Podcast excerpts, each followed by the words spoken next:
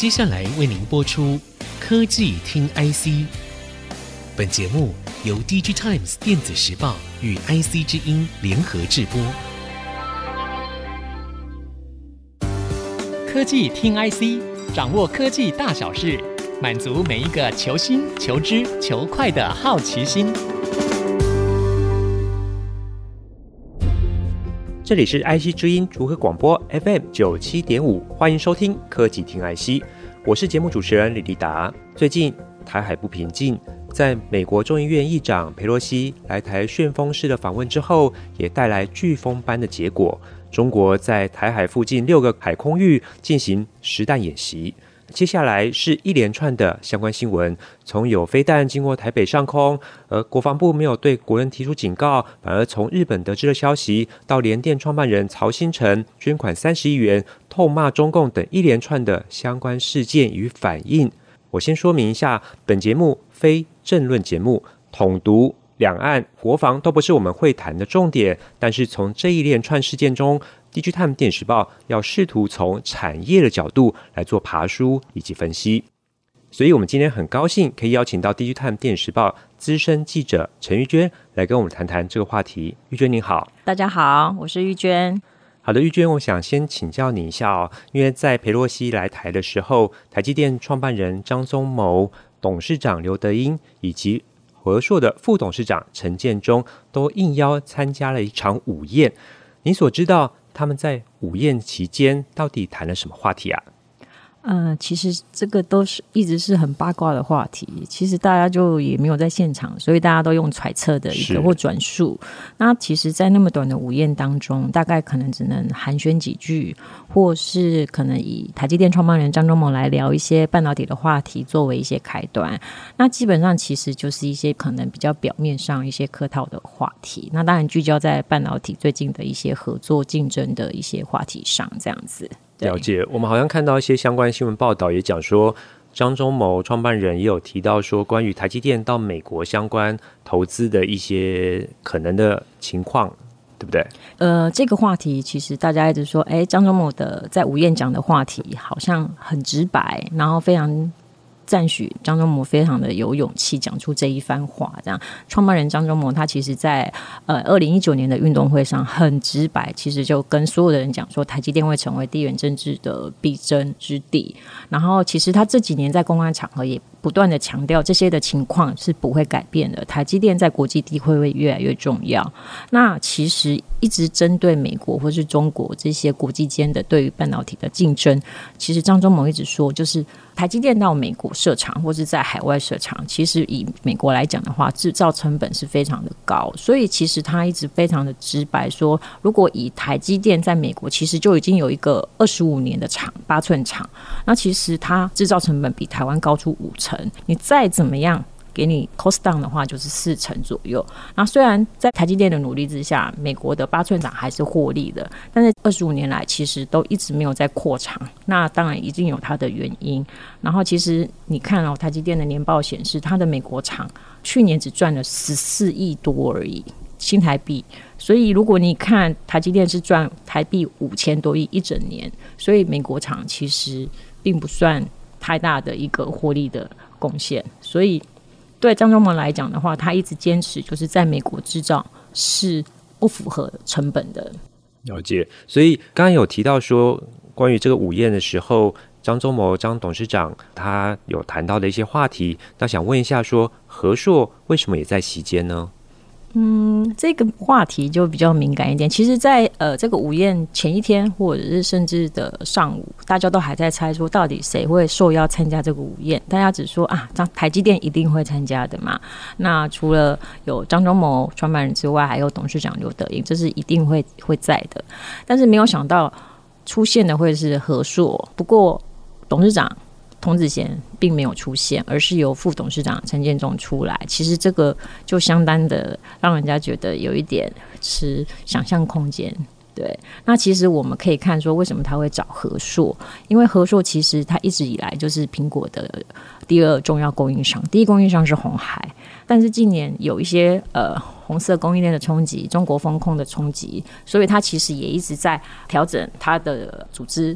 调整它的产品策略，所以它要降低营运风险的话，它不能只压在苹果，所以它今年一直在北美扩厂，或是在呃印度啊其他的地方扩厂，尤其是北美，我们可以看出北美童子贤对于北美非常的重视，除了有车用之外，还有五 G 通讯等等等等，尤其是它跟特斯拉还有一些欧美大厂合作的关系越来越紧密，所以我们可以看出它为什么。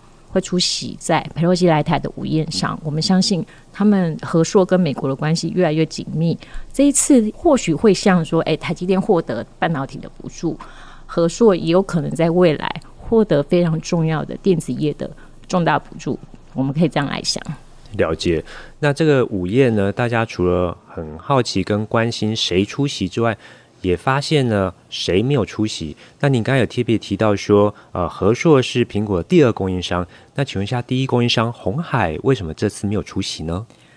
因为这个话题非常的敏感，但是大家可以去看一下红海创办人郭台铭的老婆，她当时正在捷克，然后度假，然后创办人郭台铭也正在拜访各国的客户，或是有自己的行程，所以我们可以从 IG 可以看到他们的行程。所以，我们这个可以从参加跟不参加之间，其实都有一些微妙的关系。那这个部分的话，因为我们也没有参与其中，就只能从旁人来揣测。所以，我们就试图着帮我们的听众朋友了解一下裴洛西来台这个午宴来台啊、他们谈了什么话题跟内容。那在他来台之前，其实美国国会就通过了《晶片与科学法案》，简称为《晶片法案》。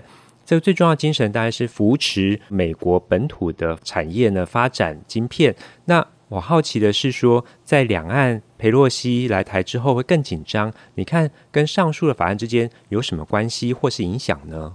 我觉得这次裴洛西来台湾是亚洲行程的其中一个据点而已。那只是说，因为政治关系的因素比较紧张一点，比较可能有出现一些冲突，就是在中国跟台湾之间。但是这个分两部分来看，在政治层面上的话，这就是呃裴洛西来台是再次确立美国对台湾的一个态度，然后这就相当敏感的一个关系。这个我们就比较。呃，不去讨论，因为这个有一些政治历史的过程这样子。是的。然后，美国晶片法案其实讨论已经超过一年了，然后最近才通过，然后总统拜登这个礼拜也会签署正式执行。那这个目的当然大家都知道，是美国他想要有半导体的制造跟技术，以及完整的供应链。但是美国很多都缺，什么都缺，所以他必须要确保晶片荒，过去的晶片荒不会不会再出现，然后也不会把。半导体的这个呃，已经变成国家级的战略资源，然后掌握在其他的国家，所以在提升自身的实力的同时，然后所以也要压制中国半导体，所以台湾就是一个最好的一个 partner，我们可以说是联盟和伙伴的关系。对对对对，但是这是一个大家会问说，哎，为什么来台比较重视的是不是食品，不是其他的产业，而是半导体产业？那主要是台湾的半导体产业最强。拥有不可取代性，尤其是台积电，所以冲击最大的当然就是，如果要钳制中国的话，就是半导体。所以这次的佩洛西来台，所以大家讨论的话题就会聚焦在半导体。了解。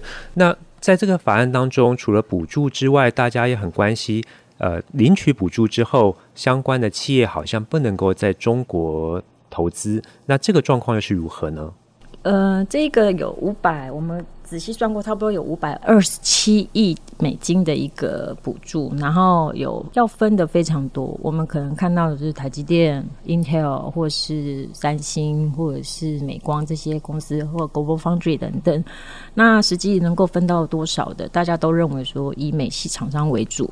扣掉美系厂商之后，才是台湾厂商，其实已经不多了。那可能大家着眼的是，哎，那还有两百四十亿美金的一个投资租税抵减，那其实能够分到多少？对台积电那种动辄几百亿，呃，甚至几年千亿的一个投资额来讲的话，其实是。相当相当杯水车薪，差蛮远的。所以这个补助到底能够有多大的功效？其实，呃，对先进制程来讲的话，其实可能差距还是很大。然后另外一个，呃，像环球晶圆也有过去嘛。那其实对环球晶圆来讲的话，当然它投资金额没有三星、Intel 或是台积电那么大。但是环球晶圆有讲到一点，就是说除了这个五百二十亿美金的补助之外，或者是投资租税抵减之外，其实还有各州政府或者是说当地政府的一些补助，或者是水电、土地等等的。所以他认为说，他其实他到当地设厂其实是不会亏钱的，而且很快就赚钱的。对，大概是这样。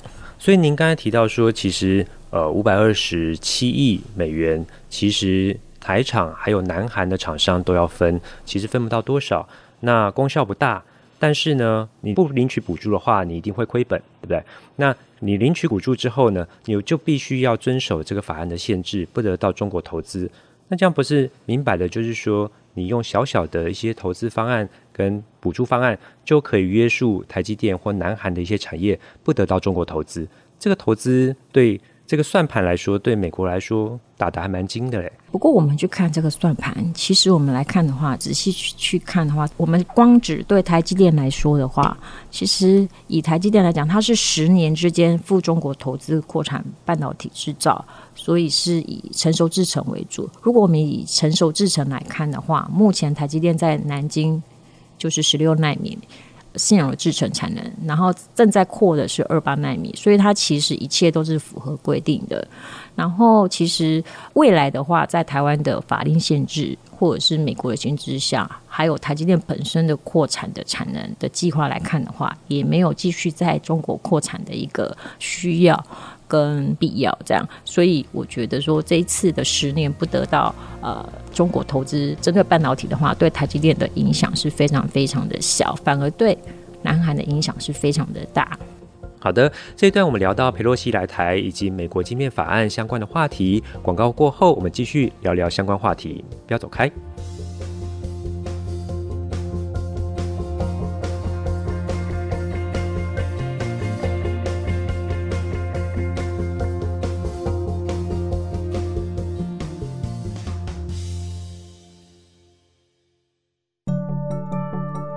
欢迎各位听众朋友回到科技听 IC，我是节目主持人李立达。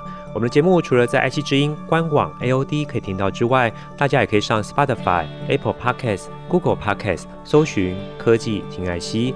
我们今天很高兴可以邀请到我们《DigiTimes 电视报》资深记者陈玉娟来聊聊裴洛西来台以及美国晶片法案相关的话题。延续上一段话题，我们提到说晶片法案有一些限制，这些东西会不会对台积电有些影响？玉娟你怎么看？其实不论是裴洛西来台，或者是晶片法案，或是这一阵子传出的十四纳米，包含十四纳米的以下的设备的一个禁令，其实我们来看，对台积电其实都没有影响，因为对比其他的公司，呃，其实台积电在这一次能够在裴洛西来台的时候，清楚地表达他的立场，一定是他。当然是我们会觉得说，其实他算盘其实都已经算过了。是对。其实你看刘德英接受 CNN 呃外媒专访的时候，其实他回答了我们大家都不敢触碰的一些敏感的话题。对。他的访谈内容也说到说，哎，战场上是没有赢家，所有人都是输家，然后没有国家能够用武力控制台积电的。那如果说，哎，中国真的入侵台积电，台积电就不能运作了，因为台积电是一个非常复杂的一个庞大组织。是。对。然后所以说，所有的。国家其实都是跟台积电合作的，然后台积电也是大家的一个制造工厂。我相信相关的内容应该彼此都有一些默契。对对对对对，但是其实这一切我们还是要回归到一个半导体的实力战。台积电它一直就是坚持着就是一个专业代工厂，帮全球晶片厂代工，包括苹果，包括过去的华为，包括中国客户等等。那先前断了华为。那其实大家认为说啊，天崩地裂了，我们台积电，我们台湾的供应链好像快垮了。那其实反而台积电越来越好。那其实因为这一切都不是台积电的战场，因为所有的手机市场需求还是在，那只是客户之间彼此的一个竞争，所以只是需求流来的有趣而已，订单还在。所以我们可以看到说啊，虽然华为的手机市场。大减，台积电也不能帮他代工。但是如果说包括高通、包括联发科或是其他正在进行的一些晶片，其实如果你要投先进制程的话，都只能选择台积电。这也是台积电为什么二零二零、二零二一一直创新高的原因所在。了解。所以其实您的意思是说，即使有了相关的限制，对台积电影响其实算是微乎其微了。我们其实可以看到说，哎，这一波呃半导体的一个大战，其实你只要不高度仰赖中国市场。或者是说中国客户，然后或者是在中国设厂，一切符合规定的话，其实说一些相关的经历，其实对你是应该是没有太大的危险，对。然后客户会马上被抢走，或是说供应链会马上断裂的这样的危机。所以其实中国大陆在台积电这边占比并不高吗？嗯，我们以初估来讲的话，目前中国客户占营收比重，因为没有华为了。呃，华为比重非常低，是呃，应该大概最新是占差不多十几趴左右，对。然后呃，不是中国据点来看的话，美国的营收就是美国客户的营收占百分之六十四左右，当然苹果就占了二十几，那还有 Qualcomm、NVIDIA、AMD、Broadcom 这些公司等等，是对。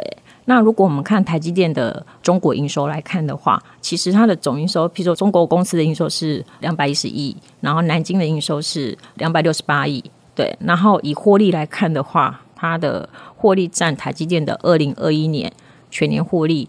只有个位数，三到四趴而已。只有个位数。对对对，来自中国的话，它只赚呃差不多一百二十二亿台币。嗯，那台积电去年赚了五千多亿台币，所以我们来看，其实中国占台积电的比重是非常非常低。但是中国我们来看的话，中国政府也不可能不需要台积电，所以也不可能完全进了台积电。所以我们来看的话，中国跟美国这样的这一次的冲突。一直以来这几年，我们相信台积电这几年的处理非常非常的好。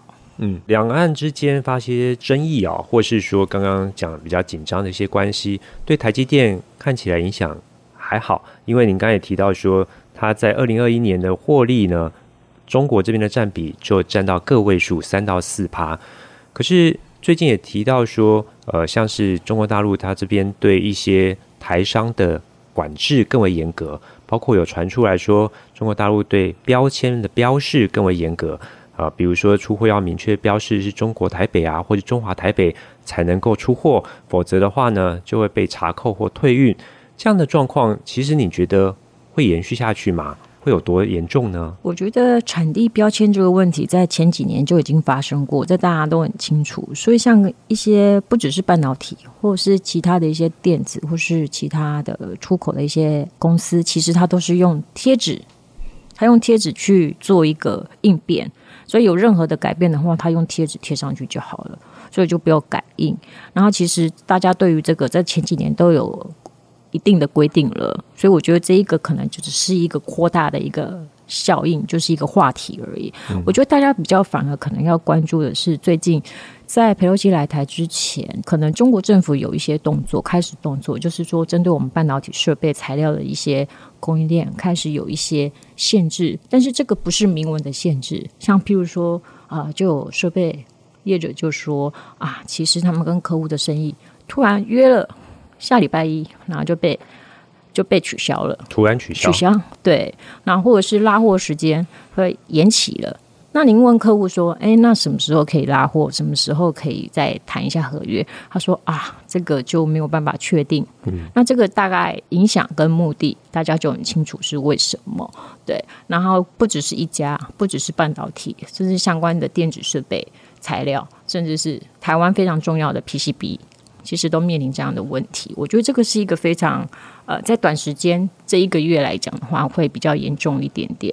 那影响会持续多久的话，目前设备厂的估计是说，差不多应该到九月、九月、十月，可能才会真的影响降低。然后等，其实比较白话一点，就是等风头过去了，是敏感的时间过去了，标签也没事了，然后合约也可以谈了，嗯、拉货也可以拉了，应该就差不多要一个多月以后。大概是这样，了解这个情况，可能就是要等之后来继续来观察哈。不过大家也在讲说，最近中国大陆在台湾附近进行这个实弹军演，又人忧心。若如果台湾未来被封锁，会是怎么样？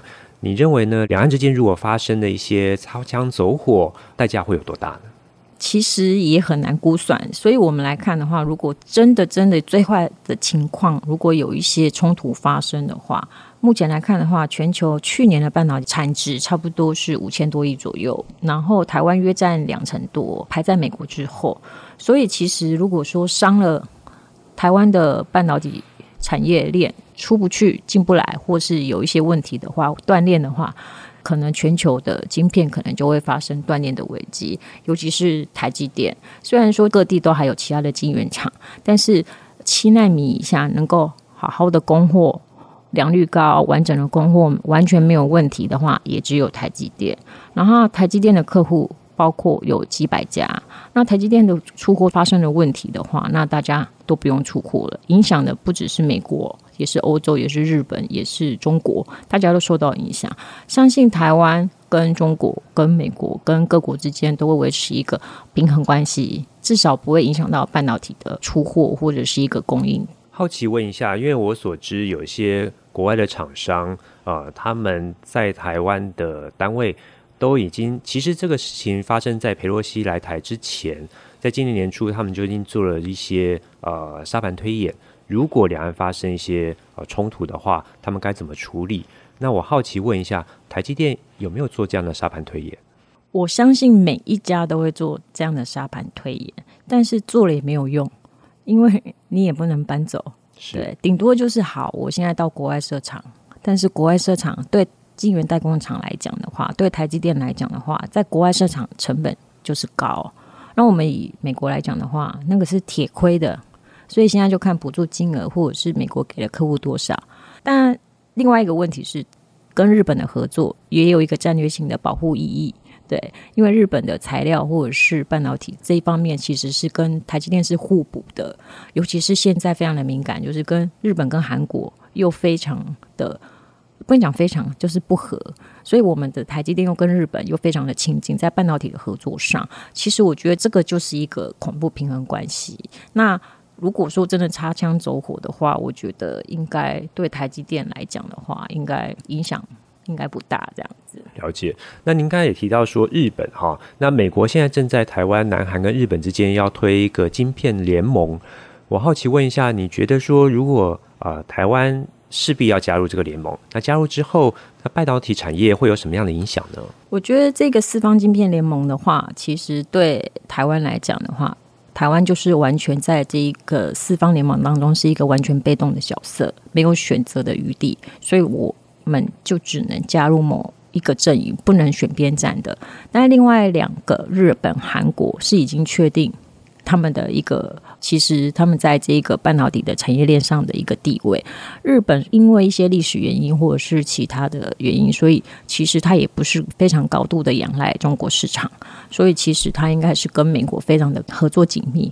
然后近年跟台积电的合作也相当的紧密，我们可以看出日本的态度是非常非常的欢迎这个联盟，但是对。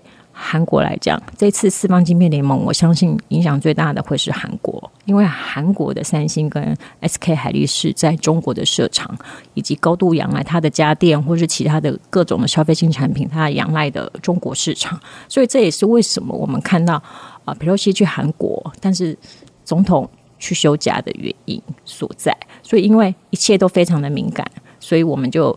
可以知道，说四方晶片联盟当中，我们的台湾应该就是只能加入，而且是依照所有的指令前行这样。